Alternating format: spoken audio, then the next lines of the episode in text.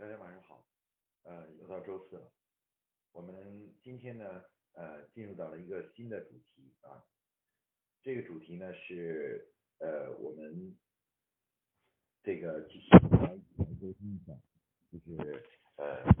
关于组织进化论这个大的主题啊，这是一个非常大的主题。那么我们呃今天呢，呃今天在组织进化论中呢，首先要跟大家沟通的是关于这个。呃，企业在不同的发展阶段，那么应该具备什么不同的能力啊？那么这也是组织进化论这个主题的一个开篇的一个一个话题啊。嗯，首先呢，我们说，其实一个企业，呃，一个呃，就是一个组织。那么一个企业呢，其实从某种意义上来说呢，它就像一个人一样啊啊，这个它是有一个成长的基本过程。组织行为学呢？中呢就提出呢，就是企业发展呢是有不同的呃历史阶段，呃有点像是我们人类的成长的过程啊。那么我们现在呢这个组织行为学中呢，将这个呃企业的发展阶段呢基本分成了五个不同的发展阶段啊，其实呃有点像是人类的成长过程啊。我们把它分分别分为叫做婴儿期啊，这个呃儿童期、少年期。青年期和成成成熟期啊，分成五个阶段。嗯，这五个阶段呢是呃，应该说几乎所有实际上所有的公司、所有的组织发展呢都经都要经历这样一个过程啊。那么一般在婴儿期的话呢，这个组织呢大概呃，我们一般是以人数啊，就是这个组织的人数做一个标标志来来分析它的到底它处在哪个阶段的啊。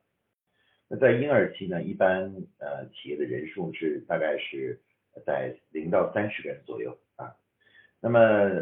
婴儿期之后的儿童期呢，组织呢就会呃进一步的扩张和发展，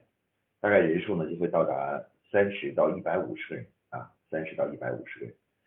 然后呢，等再下一个阶段呢，从儿童期呢再下一个阶段去进入少年期啊，少年期呢就是呃企业发展的规模进一步变大啊。大到什么情况呢？就大到了大概在一百五十人到八百人之间啊，八百人之间。那么呃，进一步发展呢，第四个阶段呢，就会进入到所谓的这个青年期啊。青年期的话，那么这时候企业呢也就进一步的发展大了，那么人数呢会从达到八百人到四千人左右啊。那么随着企呃企业进一步的发展呢，到最后一个阶段呢，也就是企业慢慢进入到成熟期呢，大概就会达到四千人以上。我们。探讨这个企业发展的阶段性呢，主要是说，呃，其实把这个企业发展分成五个阶段，主要是说在每一个历史阶段啊，这个内啊，呃，它这个企业面对的问题以及这个呃，它所具备的这个呃能力呢，是有一定的规律性啊，就是比如说从儿童期呃到少年期，从少年期到青年期啊，在这个这之所以把它们分成了不同的阶段，是因为嗯，一旦嗯，当组织的人数超过了这样一个极限的时候，那么那个对组织的要求呢，就发生了比较大的变化啊，比较大的变化啊。我们可以看到呢，其实就对于我们的这个呃人类的孩子来说，从我们从小长到大来来说，那么确实是这样的，就是呃我们在这个呃没有上学之前呢，其实就是我们的就是婴婴幼儿期啊，婴幼儿期。那么婴儿期的话呢，其实这个我们也不需要学太多的东西，我们只要健康的成长就可以了啊，只要能够长大就可以了。然后等到我们稍微大一点呢，进入儿童期呢，就是也就是到了五岁啊以上的时候啊，那这时候你会发现呢，我们开始要我们的孩子要上小学了啊，开始要学习一些基本的呃社会融入社会的一些基本知识啊，语文啊、算术啊等等这些东西啊。等到发展到少年期呢，也就是说小学毕业了啊，准备要上到这个上中学了啊，一直到这个这个十八岁左右啊，那个我们会上高上初中上高中啊，这个呃然后使我们的这个呃这个这个掌握的这个知识呢更加的呃复杂，而但是而且专业性呢也会也在不断的提高啊，等到我们到了青年期的时候呢，我们就要上大学啊，上了大学以后呢，可以让我们这个这个呃进一步的融入社会啊，掌握更多的专业技能。我们可以看到呢，其实人类的这个孩子的成长过程呢，在每一个历史阶段呢，它实际上是，呃，它虽然是，呃，我们上小学一上中学，看来看起来都是上学，但实际上它是发生了一个本质的变化的啊。这个小学呢学习的东西和中学学习的东西呢是有很大的区别的啊。他呃呃这个掌握的能力呢是面对社呃针对面对社会来说呢，它是实际上是非常的不同的。那么对于企业来说呢，其实也是一样，也是这样的啊。那对于企业来说呢，在不同的发展阶段，它需要呢具具备不同的能力啊。这种不同的能力呢，是与它的发展阶段是匹配的啊。那么一旦呃一个企业啊这个发展的阶段和自己的和能力之间不匹配的话，那么就会产生了啊企业就会出现很多问题啊，甚至有的时候呢会使很多企业呢啊发生这个夭折啊夭折。其实呃，我们那么如果一个孩子已经长到了呃，比如说十八岁，但是他只上过小学，或者是呃连小学都没有上的话，那么这个人呢，在未来的社会中呢，这个出现犯错误啊，包括犯罪的可能性呢，就会大大增加啊，就可能就有很大的风险，生命就很难持续下去啊，持续下去啊。我们可以看到呢，就是呃企业呢，其实也是一样的。那么今天我们探讨的这个主题呢，其实就探讨一下，就是企业在不同的发展的阶段，那么一定要具备的那种能力是什么啊？到底是什么？那我们怎么样才能保证自己的这个企业的这种能力和自己的发展阶段呢是匹配的啊？呃，使得企业能够健康的成长啊？那么这个主题呢，其实从某种意义上是一个比较宏观的主题啊。那我们说这个，我们是探讨了一个呃企业发展的一种基本的一个规律。那么，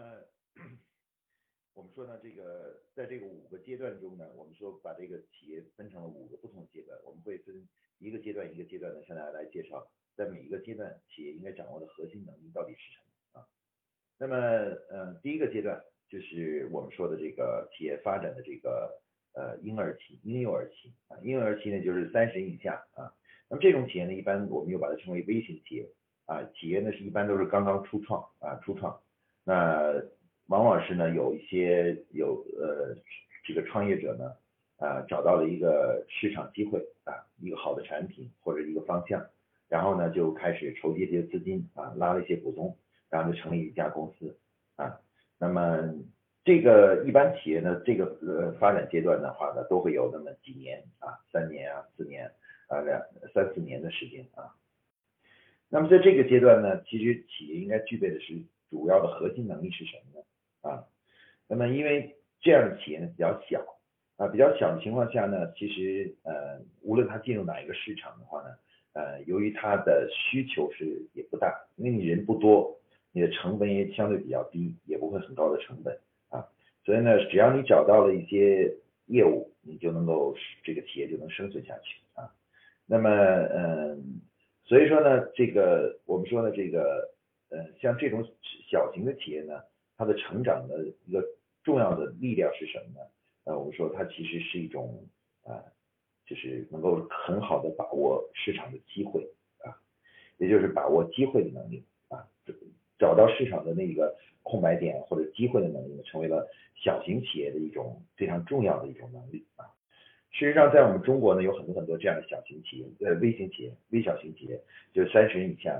他们大多数呢，其实是他们的成长呢，如果我们研究以后就发现了，大多都是靠机会，以机会来成长的啊，因为抓住了市场中的一个某一个特定的机会啊，特定的一个产品，然后呢，呃，通过努力呢，啊，一下子就呃成长起来了啊，这个销售额也上去了啊，那么 所以说对于这个呃微型的企业，就是呃三十以下的企业呢。最重要的一种能力呢，是寻找和把握机会的能力啊，寻找和把握机会，一定要能够不断的去寻找这些机会，然后最终呢，让自己能够活下去啊，因为这时候企业所需要所要需要解决的问题就是活下去，一定要能够成长起来，慢慢往活下去，坚持下去啊。而且这种机会呢，其实是呃多种多样啊，有的时候可能有的时候是把握了一个市场的机会。也有可能呢，能找到了一个，比如说有很多企业创始者找到了一个跟政府的一些关系上的机会啊，啊，或者是或者是什么，或者是比如说呃祖传的有一个什么配方啊，这样一个技术的一个机会啊，啊等等等等啊，包括呢就是有些人天资不错呃长得不错，然后抓住了这个就是成为了一个网红啊啊像这样一个，其实这些都是叫做机会啊机会。那么呃我们说这个一个企业的发展的初期呢，机会呢成为了这个就是企业成长与发展的最核心的力量啊核心的力量。只要能够把这个机会把握住啊把握住，那么基本上这家企业的就能够呃成长起来，慢慢慢成长起来。那么好了，那么度过了当利用机会这种能力度过了第一阶段以后，那么当企业进一步发展超过三十人啊，达到了三十到一百五十人这个阶段的时候呢，也进入到企业发展的第二个阶段。第二个阶段呢，这个时候呢，我们就称为叫做企业发展的少年期，呃，儿童期，儿童期。那么儿童期呢，就是呃，他需要掌握的核心能力是什么呢？啊，这是这个阶段呢，你随着人数的增多呢，企业的这种呃。成本呢也在不断的增高啊，不断的增高。然后呢，这个另外呢就是呃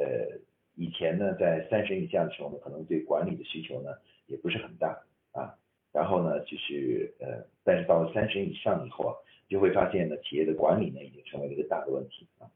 那么这时候在这个阶段，企业最重要的需要打造的能力是什么呢？呃，通过对大量的企业这个研究啊，这个发现我们发现。当企业发展到三十人到一百五十人这个阶段，其实企业最重要的是要打造一种呃协同力啊，组织的协同力。那么协同力呢是什么呢？就是呃原来在这个第一阶段的时候呢，其实呃只要老板很聪明啊，那个很敏锐，能找到机会，这个靠个人的力量，其实就可以带动这个企业往进一步的成长。但是当到了这个第二个阶段的时候呢，啊，光靠企业家自己的个人的这种敏锐和呃勤勤奋努力，已经不足以去支撑这个企业的成长了啊。那么这时候呢，企业要想让自己能够在这个商场中呢继续呃存活下去呢，就要开始要发发挥团队的力量啊，发挥组织的力量。而组织力量怎么能够才能够嗯得以发挥呢？就是要想一个办法，把这个整个这么多人啊，几十人、上百人啊，把他们，嗯，把他们的通过对他们的工作的良好的安排和组织内部的良好的这个管理体系的建立，然后让大家呢能够协同起来啊，形成一个创造价值的这么一个价值链啊，像一个流水线一样啊，那，各个部门之间啊啊，不同的呃部门之间的这种协同啊，协同。成为了这个第二阶段的组织呢的最重要的一种核心能力。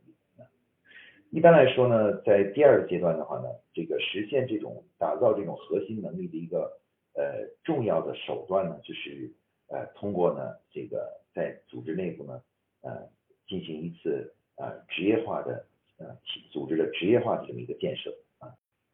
什么叫职业化建设呢？其实说说白了很简单，就是要把原来的那个。嗯，第一阶段那种游击队的这种工作模式转化成正规军的工作模式。大家看到，呃，游击队和正规军最大的一个不同就是，呃，游击队呢，它是比较强调个人的作战能力，而正规军呢，它强调的是军人呃战士之间的相互配合啊，相互配合。那么正规军为什么能够做到相互配合呢？最重要的是他们有统一的，他们进行了这个正规化和统一化。啊，他们有的统一的着装、统一的呃语言、统一的行为方式啊，行为方式啊，所以在作战过程中呢，就能够很好的协同啊，因为大家使用的呃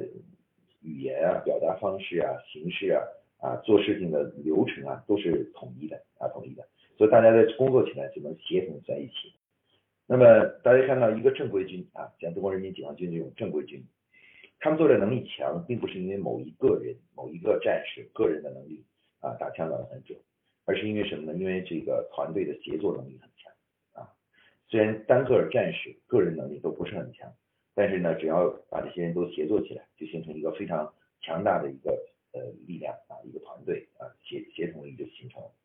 那所以说呢，在企业发展的第二阶段呢，对于企业来说呢，最重要的一种核心的能力呢，就是这种协同能力啊。就是怎么样能够将各个专业部门，呃，不同的团队和员工，能够把他们协同起来。那么建立这种打造这种协同能力的最重要的一个办法呢，是就是要呃进行职业化和正规化的这个组织呃建设啊。那么呃基本的办法呢，这个我们现在通过研究呢也找到一些呃，我们看到现在基本的办法呢，其实主要是通过在组织内部呃建立这个一个呃核心的一整套正规化的管理模式啊，就是通过呃企业建立战略、战略管理、计划管理。项目管理和流程管理啊，这四个核心管理模式，将这四个核心管理模式引入到企业中去的话呢，那么企业呢就逐步将会慢慢的完成了自己的职业化过程啊，因为这四个方面呢，其实统一了人们的做事方式啊，战略统一了高层管理者的工作方法，计划统一了者的这个部门负责人的这种工作模式和方法，项目管理。统一了中层管理者、中基层管理者的这个呃工作模式，流程管理统一了基层的执行者的工作模式。那么，由于为他们都建立了自己的标准的工作模式，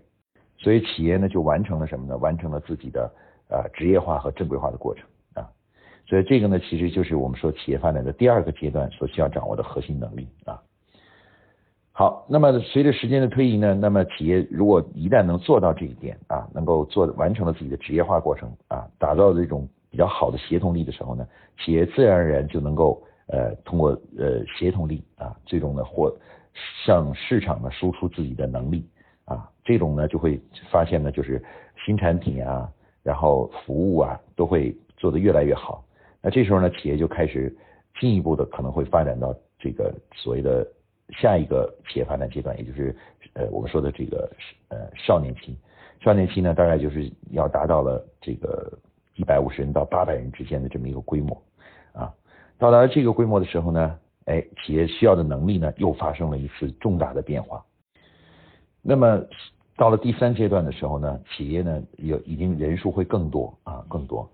那么如果第一阶段完成了企业的职业化过程呢？这个这个组织呢，已经是一个什么呢？已经是一个呃协同力很强的这么一个组织了啊。但是非常遗憾的是，与你竞争的竞争对手，呃，大多数的规模也跟你差不多啊。一般来说，当你发展到这个规模，你看到的竞争对手呢，跟你的规模也差不多。那如果他们已经也完成了这个所谓的呃协同化、正规化、职业化的这个过程以后啊，那么你你靠什么来跟他们进行竞争呢？那么我发现第三阶段，那么企业需要打造的核心能力是什么呢？是专业能力啊，专业能力。这个专业能力指的是什么呢？是指的是公司内部的这个整个这个各个部门啊，各个专业，包括市场啊、销售啊、研发呀啊、产品供应啊、采购啊，然后这个质量控制啊啊，还有这个人力资源呢、财务啊、啊 R&D 不是那个什么呃行政啊。等这一系列的相关的部门啊，都需要开始展开这个专业化建设啊。为什么呢？因为你跟你和你竞争的对手规模跟你都差不多，而且呢，他们呢也都跟你一样，基本上初步完成了呃组织的协同能力的打造。那么这时候，如果我们在比两支正规军之间，比谁能够嗯作战能力更强，那当然要提高呃每一个。员工啊，从这个提高这个每一个战士、每一个指挥员的这个专业水平啊，指挥员呢要变成真正的专业的指挥员，而这个战士呢要变成这个就是真正的专业的战士啊，专业的战士啊。那么，那么其实呃第三阶段的重要的这个核心能力呢，就是一种专业能力。那么其实呃企业的专业能力呢，其实各个。呃，我们一般呢可以按照呃不它不同的职能部门来分啊。其实呃作为现代企业来说呢，这个呃专业的划分呢，基本上我们可以把它划分成七个不同的专业方向啊，就是在一个一般性的组织、一般性的公司和企业里面。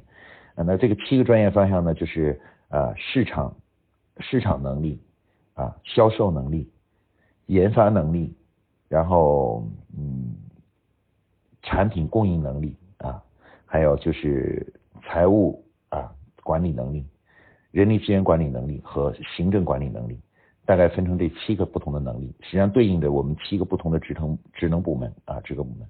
那我们说打造专业能力呢，其实就围绕着这七个专业能力开始展开了啊。那么如果是 想要我们的这个这个企业发展到这个阶段的时候，能够再进一步的成长，成长到超过八百人，成长到呃更大型企业，进入第四个阶段的时候呢，那么这个阶段你就必须要打造真正的一支专业化的队伍出来啊。那么你要要拥有真正的专业化的市场人员、专业化的销售人员，以及各个部门都要完成自己的专业化过程啊。那如果我们打个比方的话说，在第二个阶段的时候呢，这个可能是呃人们只是呃穿上统一的军装啊。统一的一个呃动作，但是呢，这个其实呢，作战能力呢还没有得到提高。那到了第三阶段呢，就是要提高各个兵种的作战能力啊。那么一个专业化的呃企业的话呢，呃各个部门之间的专业能力呢，基本是相互匹配的啊，相互匹配的。比如说原来我工作的保洁公司啊，它的专业水平呢，其实不光是这个它的市场的营销市场人员的专业水平很高。销售人员的专业水平也非常的高，不仅如此，他的研发人员的能力呢也是非常的专业化的。呃，我想跟值得一提呢，跟大家讲一讲的就是呃这个呃保洁公司的采购人员啊，采购人员他们的专业水平啊也是相当的高的啊，专相当高的啊，就是关于供应链管理这里。那比如说呃保洁公司的员工呃采购部去选择供应商的时候，他们是怎么样选择供应商呢？啊，他们是怎么管理供应商的呢？啊，他们首先我们可以看到，他们并不是啊，就是比如说呃，就是比比价，看谁提供一个原料给的价格是最低的啊，他们不是这样的啊。那他怎么做的呢？哎，这是一个非常有意思，这是也是也是一个专业的做法啊。保洁公司呢，要求所有的供应商，如果想做保洁公司的供应商的话，都要提供除了你现有的产品能够提供的产品，以及你的资质，以及你包括你的提供的价格以外啊。更重要的是要提供一个什么呢？提供一个每五年五年未来五年的降低成本的计划啊，我们称为叫五年降本计划啊，降本计划。也就是说，你想参加这个招标，你不光是要说你现在怎么样，你过去怎么样，你还要提供一份资料，说你未来五年之内你是怎么样去优化自己的企业，包括降低成本的啊，这个长你你有没有这个计划？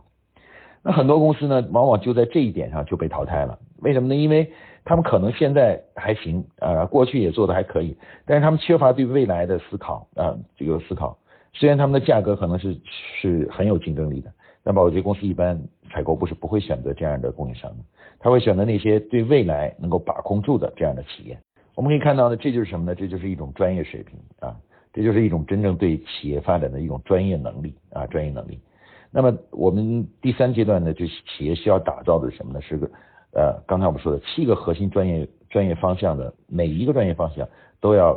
嗯打造它的专业专业提高它专业水平，使得他们的之间的专业能力呢是相互匹配的啊匹配的。也就是说呃各个部各个专业方向呢都能够达到比如说七十五分左右这样的一个专业水平啊专业水平啊这样的话呢企业的。综合竞争力啊，我们也就是说，成为一个真正的专业化的队伍，而不是不简简单单是一个职业化的队伍，而成为一个专业化的队伍。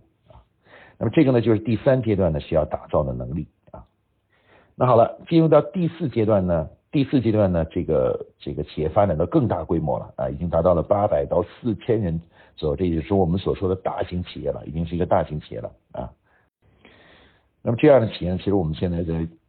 中国呢已经有不少了啊，我们听我们见到的一些有些知名的品牌，像美的啊、格力啊，然后像这个比如说华为啊等等，这些都变成一都是这样的一个大企业。那么大企业的嗯所面临的问题是什么呢？啊，其实大企业第一肯定不是机会驱动的，它也不是简单的协同驱动，也不是一个简单的专业驱动啊。大企业面临的最最大的问题是什么呢？啊，最大的问题呢，其实呃，我认为啊。大企业面临的问题啊，是解决当企业变大以后啊，那么当组织变得很大以后呢，它将出现一个很呃一个很大的问题，就是什么呢？人多了啊，组织内部呢就会形成 不同的派别啊派别，然后呢，这个不同的派别之间呢，这个就是呃会会产生很多不同呃内组织内部的矛盾啊，组织内部的矛盾。那么这些组织内部的矛盾呢，是往往是困扰着很多很多大企业的这个一个重大的问题啊。因为企业当上达到这样一个规模的时候，说明它的市场地位已经相当的不错了，一般人想轻易的撼动这个市，他的在这个市场中的地位呢，其实不是件容易的事情啊，不是件容易的事情。那么这个呃，所以说呢，在这个阶段历史阶段呢，企业往往出现问题呢，都是从内部而发生的啊，一个内部发生的。那么这个呃，因此的话呢，在这个阶段呢，我认为呢，其实企业企业的需要打造的一种核心能力是什么呢？是这个就是呃文化的文化管统领的这种能力啊，也就是打造统一文化啊文化。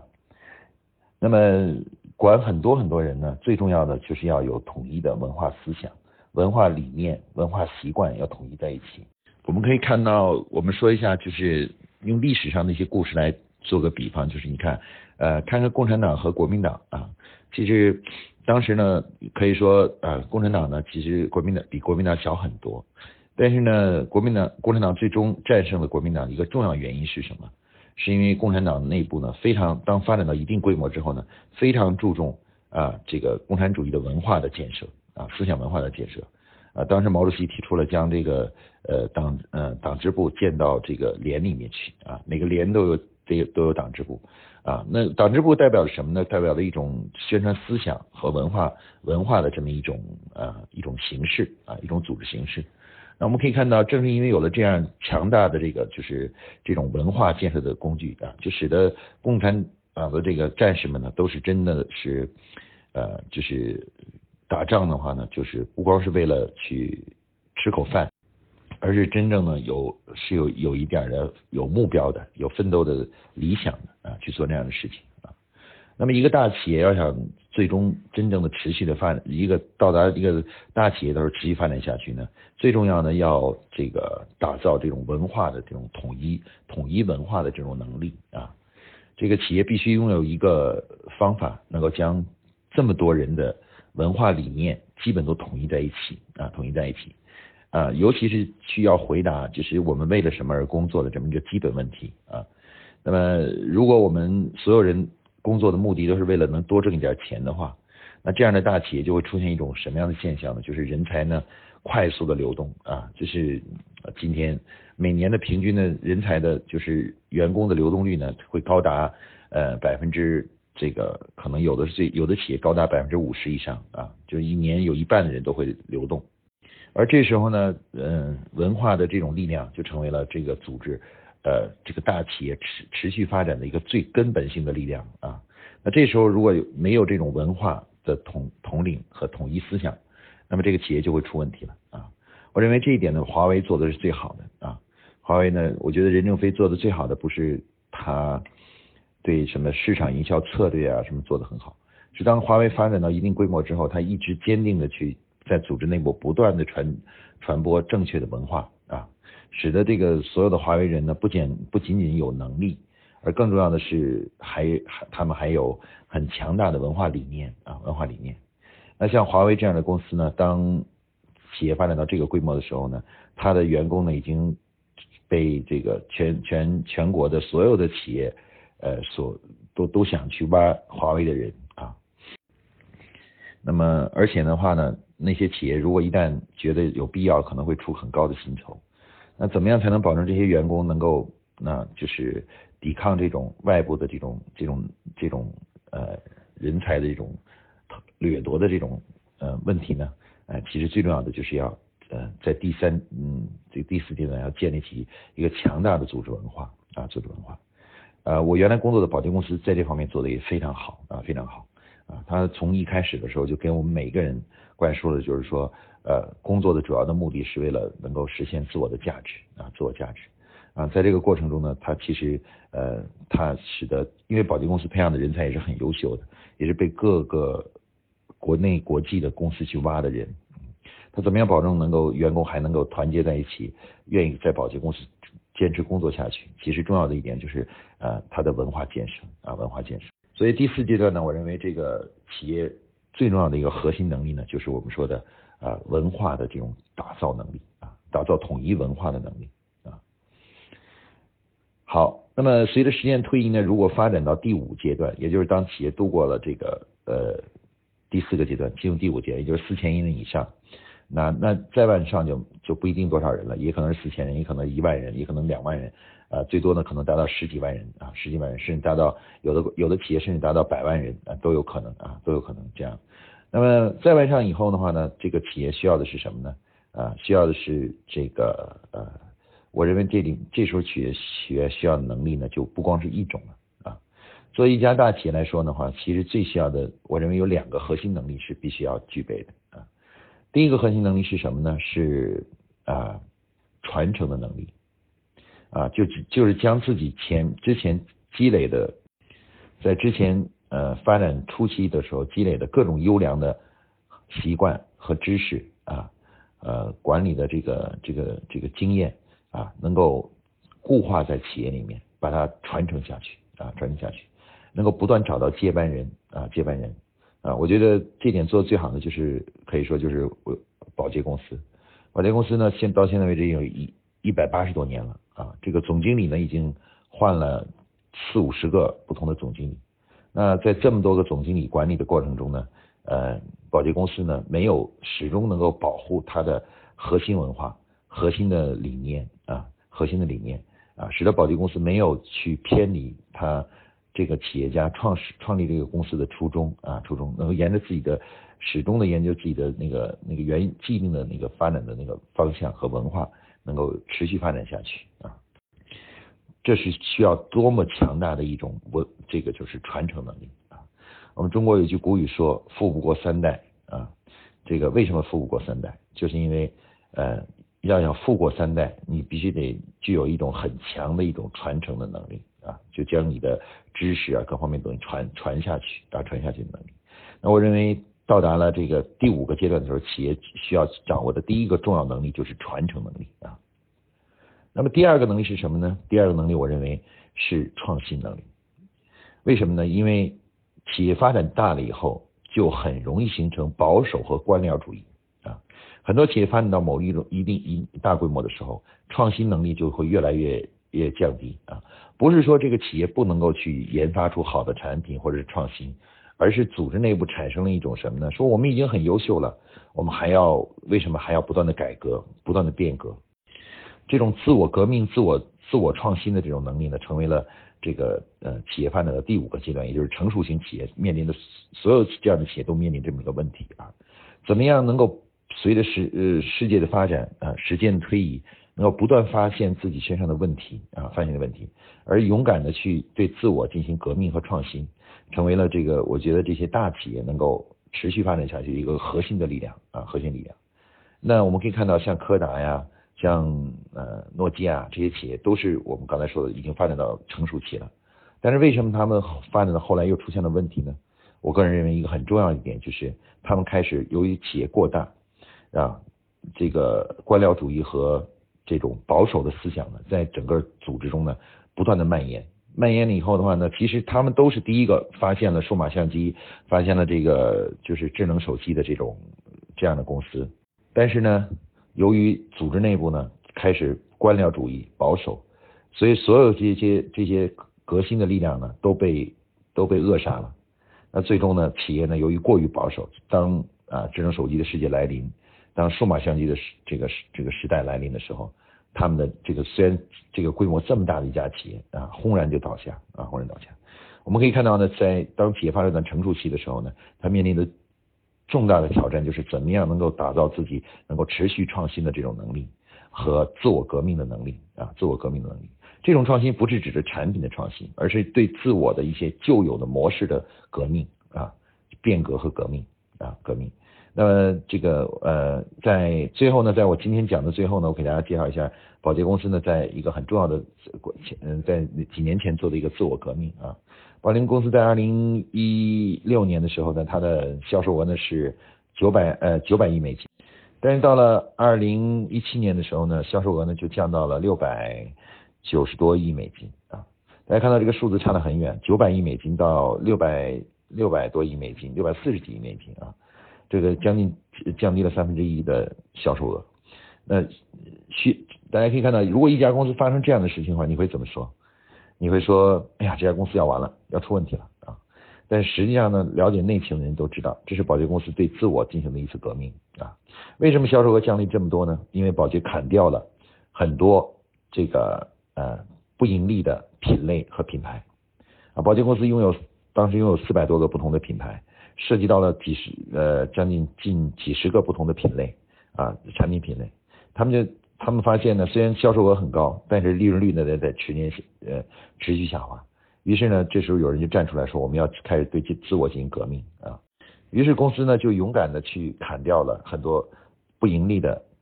品类、不盈利的品牌啊，进行了瘦身。那是这样的话呢，销售额一下子下来了。但是呢，整个的企业呢会变得更加健康啊。